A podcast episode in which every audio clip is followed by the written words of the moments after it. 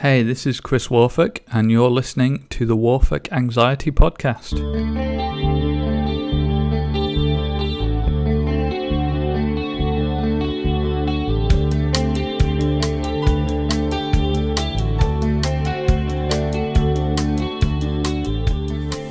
Hi, everyone.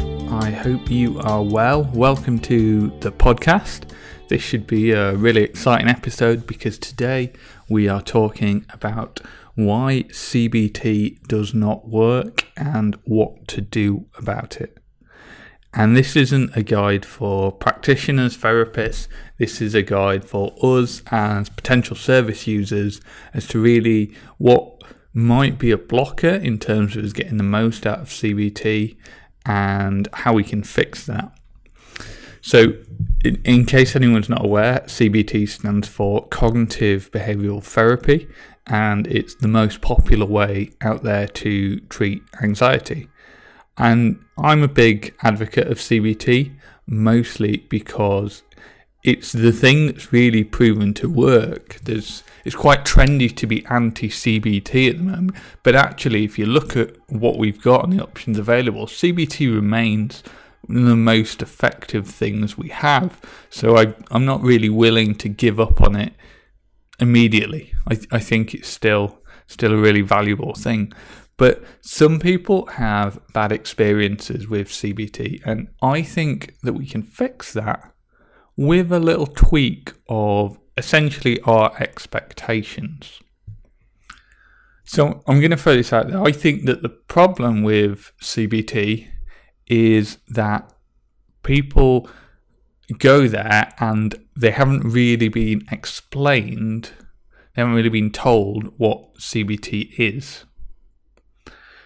So, what I mean by that is that normally you might think of CBT as like having surgery. So, if you need surgery, you go to the doctor, you go to the hospital, and they do a procedure and then you come away and you're fixed. And that the doctor does all the work. And that's it. You you don't really do anything, or you you know maybe you have like a chest infection and you get some antibiotics, and it's really the doctor that's fixing the problem, and you know you just come home and most of it's done. And CBT really isn't like that because what CBT does is give you a set of skills to uh, retrain your brain and to handle your anxiety, which means it's not an instant fix, but also critically, the real work isn't done in your CBT sessions. So, CBT, rather than being like surgery, is more like learning a language.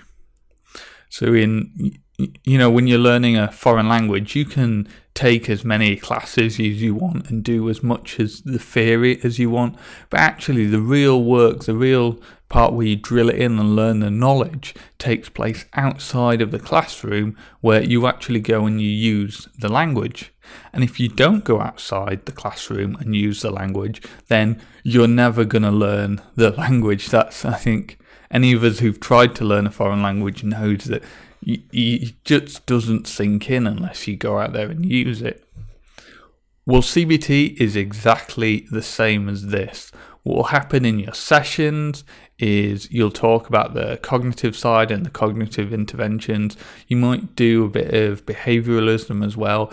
But really, what you're going to do in your CBT sessions is you are going to get some skills and be told to go away and practice them. And that means that after each session, you're going to or you should get some homework. And that's not always super fun or exciting. Who wants homework specifically? You know, as an adult, we often think we've escaped that. But you know, we, we never should escape it because lifelong learning is part of maintaining a healthy brain. But certainly, you know, we're going to the doctors to get fixed, and it can be quite annoying when they turn around and say, well, actually, here's a bunch of homework to do. But that's essentially how CBT works. You've got to take the lessons that you learn in your sessions with your therapist, and you've got to go away and apply them. That's your homework And really, if you don't do that, then the whole thing falls apart. You are not really going to get any benefit from just going to the sessions. All the benefit comes from going to the sessions, learning the stuff, going away, and then applying it. Now, this means that the you know, CBT is not as fun as you might think. Not that it sounds a particularly fun thing anyway, but what it means is not only will you have to go and be uncomfortable for an hour with a therapist, but also it means that one, you have to set aside a bunch of time to do this stuff. It's not just committing to the one hour a week where you go see your therapist. It also means putting aside time every day or a few days a week to do the homework and to really learn lessons. And two, it means that we're going to have to make ourselves feel uncomfortable outside of the lessons. So it's not just going to the therapy session, it's also then going home and putting ourselves in uncomfortable situations and having uncomfortable thoughts so we can challenge them. And that really isn't pleasant. But that's the thing that makes CBT work, and that's the thing that's really proven to help us tackle our anxiety which is why it's so important. So I think there's there's really two takeaways from this.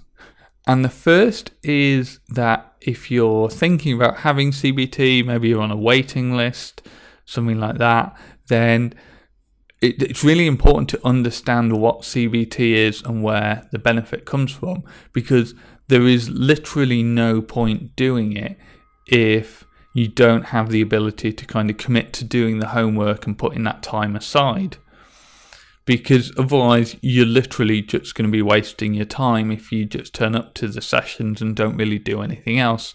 So, when starting CBT, you really want to make sure you can put aside that time and that you're ready to go for it. And if you're not, that's fine. But one thing you might want to think about is holding off CBT for a little bit because you know, if you're going private, you're going to be paying for it. If you're getting it on the public health service, then you're probably on quite a waiting list. And, you know, if you drop out and then want to rejoin, then you've got to go back to the bottom of the waiting list, and that's a pain. So you really want to, you know, make the decision as to whether you're going to be like, right now, I'm committing to this. I'm going to put the time aside. I'm going to do the homework. I'm going to get the most out of it. Or, or maybe you're not ready for CBT yet. I remember my first session didn't really click with the therapist, but also maybe I just wasn't ready to get the most out of CBT. And, and that's a possibility. We all kind of become ready at different points. And the second takeaway that I think is important is if you've had a bad experience previously with CBT, which some people have, that kind of puts you off, and maybe you've been back to the GP and they've said, well, we should really refer you for CBT again, and you, you've not really wanted to go down that path, then has any of this information changed your mind?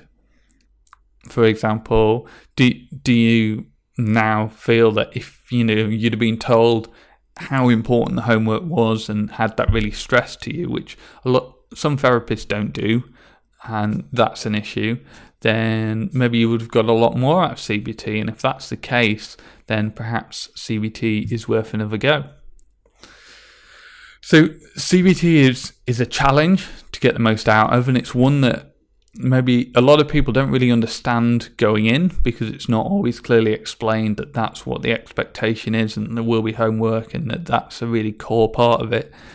But once we learn that lesson, then we can actually get a lot more at CBT than maybe we expect we can.